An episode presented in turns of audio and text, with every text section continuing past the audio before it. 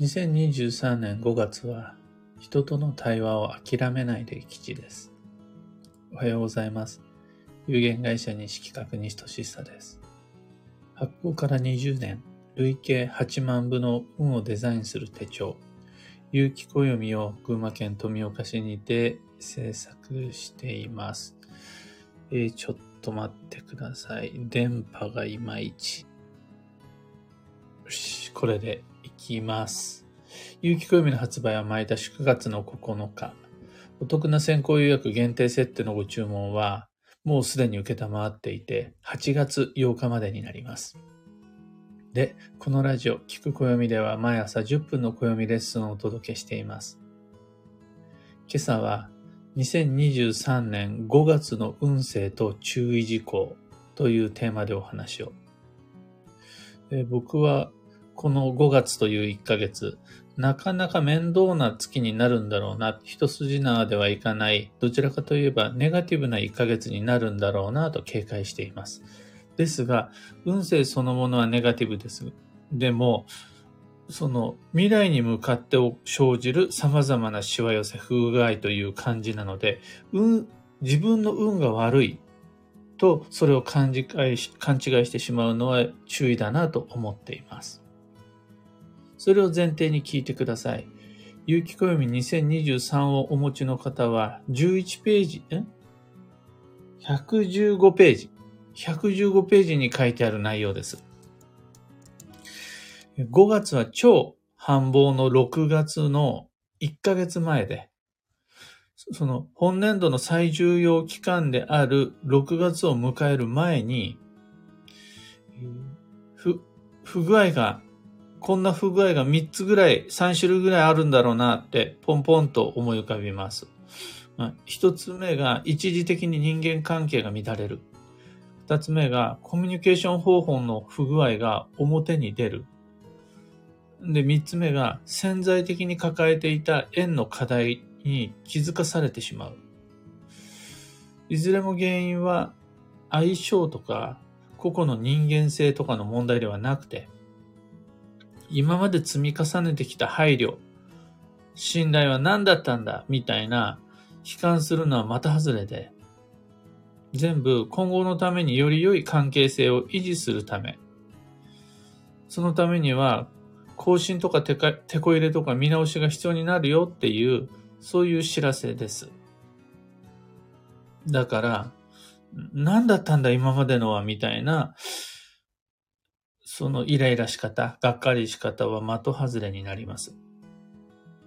自分も相手も変わってきたし、これからも変わっていくし、で、自分を取り囲む周囲の環境も、世相も時代も、ここまでだいぶ変わってきたし、そもそも自分と家族、自分と顧客、自分と恋人、そこでのコミュニケーション方法が、今まで全部が正解だったということはありえないわけで。そうすると、どこかで対処が必要になります。しわ寄せは、どっかで立ち止まって調律しておいた方が、これからのために良いです。それを成り行き任せにしないで、意識して、さてどうしたら今後も良い塩梅で働けるかなを改めて考えた方が良いです。家事をするにしても遊ぶにしても、今後はどんな動きを自分が周囲から求められることになるのかを想定していくことで縁が整います。そのきっかけとして、関係の乱れとかコミュニケーションの不具合が発生します。で、そこで一回ぶつかって、んだよってなった時に、あ、これはそろそろアップデートとかチューニングの時期だなっていうのが分かってないと、やっぱりもやると思うんですよね。なんだよこの野郎とか、はあ、自分が悪いんかなとか、性格悪いなとか、これきっと相性のせいに違いない。自分は運が悪いんだ。みたいなネガティブなことを思って、5月病に入っちゃうのが今月の運勢です。そこで自己正当化必要ないし、自虐的になってみるのも間違ってるし、こう不毛な責任追求みたいな、誰が悪いんだみたいなことを始めたりすると、どんどんどんどん言動が乱暴になっていって、人間関係がさらに混乱していくはずです。そこは気をつけましょう。じゃあ気をつけてどう過ごせばいいのか。それらの荒波をどう乗りこなせばよいのかというと、対話を諦めないことです。より良い人間関係で6月という最重要期間を迎えるためには、相手との価値観の違いをちゃんと把握する。自分と相手は同じであれ、同じであらねばならない、きっと同じはずじゃなくて、もう絶対恋人でも家族でも仲間親友でも絶対違うところがある。同じじゃない。分かり合えない部分はある。それってどこなんだろうか。それを踏まえて、その違う部分、感じ方も大切にすべきところも違うという部分、それがあるということを踏まえて、どうやって一緒にご飯食べに行こうかとか、どうやって一緒に仕事しようかとか、どうやって物を売るんがいいのかなとか。そこ、違う。絶対違う。絶対今までと同じじゃない。必ず異なる部分がある。それどこなんだろう絶対って言うけどどこなんだろう必ずっていうことが言うんだったらそれどこにそれあるんだろうという探していくためにはよく話し合って基地です。それがあれば自然と関係性がアップデートされていく。乱れた円がチューニングされていくという5月になります。今朝のお話はそんなところです。二つ告知にお付き合いください。まず、有機暦先行予約限定セットに関して。9月9日以降の一般発売と比べて多くの特典が満載のチャンスです。特典というのは主に3つあって、価格が安い、オプションを選べる、早く手に入るという感じです。この機会ご利用いただくにあたって一つだけお願いがあります。オプション商品のみのご購入はしないでください。まず、とにかく、とにかくまず、基本セットを選択する。で、そこに、これもいいな、あれもいいながあったらご希望のオプションを同時に追加して、最後の最後で、全部、はい、OK ね、基本のセット入っている、追加したいことも入っている、最後に購入、送信、支払い、ボタンを押していただけると、それが正解になります。買い方まで注文つけてしまって、大変おこがましいんですが、どうぞご理解ご協力お願いいたします。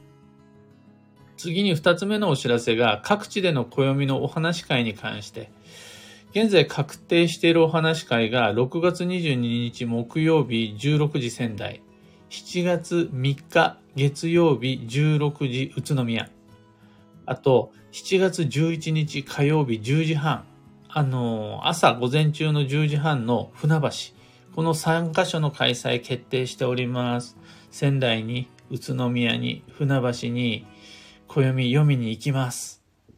船橋のお話会はすでに告知済みです。こちらも、お飲み物代だけ受講料みたいなものはないです。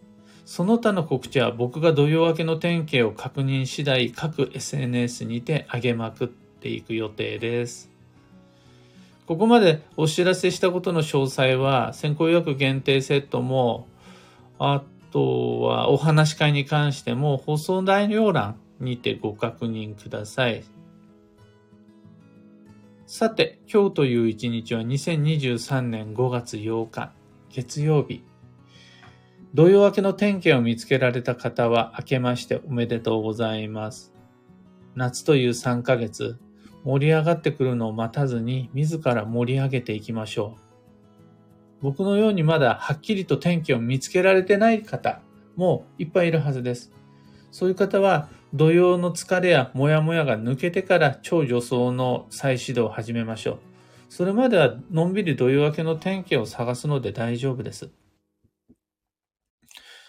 その土曜明けの天気って一体何？という方は、詳しく説明したブログのリンクを放送内容欄に貼り付けておきます。えー、幸運のレシピはマンゴー。これ旬のフルーツが吉という意味です。旬のフルーツはマンゴー以外にもメロン、夏みかん、アボカドなど他にもいろいろあります。できれば旬がいいですが、100歩譲れば木の実系のフルーツ全部吉です。と今日のキーワードは正義、正しい道を歩む。その心は、なんて言うんでしょう、自分の正当性を他人に押し付けろとか、正論を吐きまくれという意味じゃなくて、ルールや時間を軽視すると、成立していたはずのコミュニケーションが一気に乱れて強食とします。また、決まりを破る他人のせいで、みんなが振り回されるっていう日です。そこで、ルールを守るかどうか、正しい道を歩むかどうか、これは他人に合わせて人次第で決めるのじゃなくて、他人は他人、どうだろうと、自分は正しい道を歩む。自分はルールや時間を守る。相手が遅れてこようが、自分はちゃんと正しい道を歩むので OK。他人がズルしようが、自分はちゃんと規則の範囲内で働いたり、車の運転をしたりするので OK。という一日です。以上、迷った時の目安としてご参考までに。ところで、聞く暦ではツイッターにてご意見、ご質問募集中です。知りたい占いの知識や今回の配信へのご感想など、ハッシュタグ、聞く暦をつけてのツイートお待ちしています。それでは今日もできることをできるだけ、西企画西俊久でした。いってらっしゃい。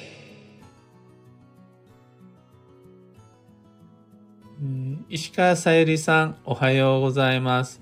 漢方花子さん、おはようございます。美濃吉さん、ありがとうございます。かよさんおはようございます。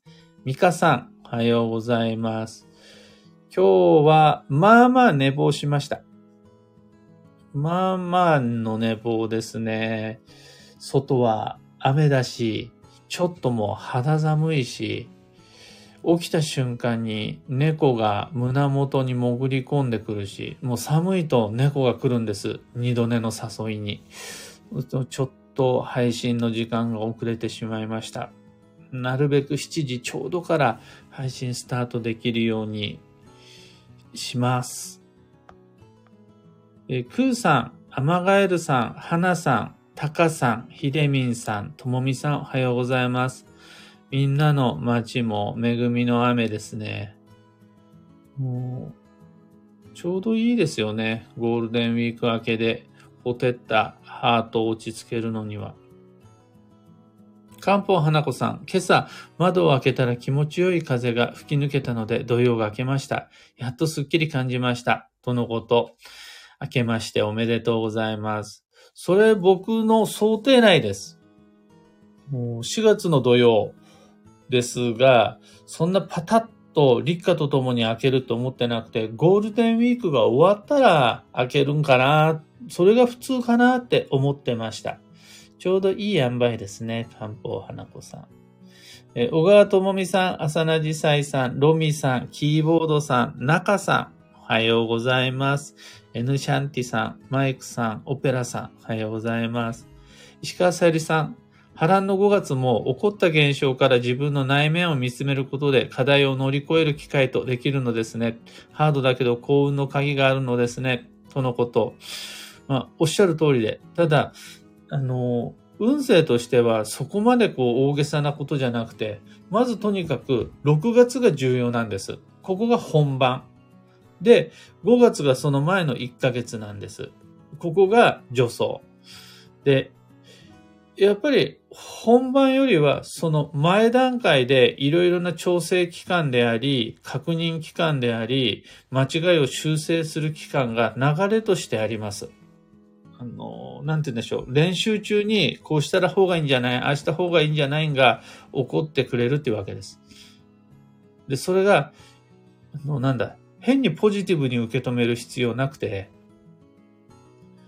練習中に間違いが見つかるって運がいいことなんですよね。そうですよね。そこで僕たちにとって一番のリスクは、本番で失敗してしまうことや、本番中に問題に気づくこと。旅であるならば、家を出る、出発する前に忘れ物に気づくのは運がいいことですよね。これが旅先で、やっべえ、あれ忘れたってなっちゃうのがトラブルですよね。となった時に、6月を迎える前段階で起こる5月の様々な不具合は、そこだよ、それが課題だよ、を知らせてくれるメッセージなので、これは、あの、起こる出来事はネガティブです。ですけども、流れの中ではそれ、変に落ち込む必要のない、むしろポジティブに考えていい。だからやっぱ幸運の鍵になります。そそういう意味合いです。かよさん、すごいです。今朝のお話。最近考えていたこと、先生がわかりやすく言葉にしてくださった感じでスーッと入ってきました。違っているから合わないと諦めるのではなく、違いを認めて人付き合い、子供との付き合いもしていきたいと思います。いつもありがとうございます。とのこと。こちらこそです。僕はどうしても食べ物でしか例え話ができないという欠点がありまして、食べ物で例え話をすると、もう相手がたらこが嫌いって言ったとするじゃないですか。もうなんならそれは好き嫌いの話じゃなくて、魚卵がアレルギーであるっていう人が相手がいたとします。こっちはね、いくらだって、たらこだって、もう何でも好きですよ。もう大好きです、なんなら。毎日たらこ食べていたい。もう、たらこパーク行きたい。でも、相手は違うわけですよね。そしたら、たらこを食べるのは別の人と食べに行けばいいし、その人との食事はたらこを避ければいいし、あとは自分がたらこを食べても相手にたらこを食べさせなければいいし、その人と働くときにたらこを売らなければいいし、別のものを売ればいいし、たらこは嫌いどころじゃない、アレルギーであるということを前提に、たらこ以外の縁のよりどころを探すわけです。じゃあどうや、どうやって一緒に働こう？じゃあどうやって一緒にご飯食べに行こうっていうわけです。そこで、なんでたらこが美味しくないの？どうしてたらこの良さ分かってくれないの？って言っちゃうのまず間違いじゃないですか。いやいやいや、たらこ一つで人間関係崩すんじゃねえよっていう話です。あと、もう一つあるのが、言ってよ、たらこが苦手っていうことっていう話です。たらこ苦手なんでしょ？言ってよって。あと、もう一つ、これ言わなきゃダメですよね。言おうよ、自分はたらこが好きっていうこと。なんでたらこ嫌いの相手に対して自分はたらこ苦手なんだ。たらこ好きなんだよねって言えないの？だってそうじゃないと相手だって困るじゃんっていう話なんです。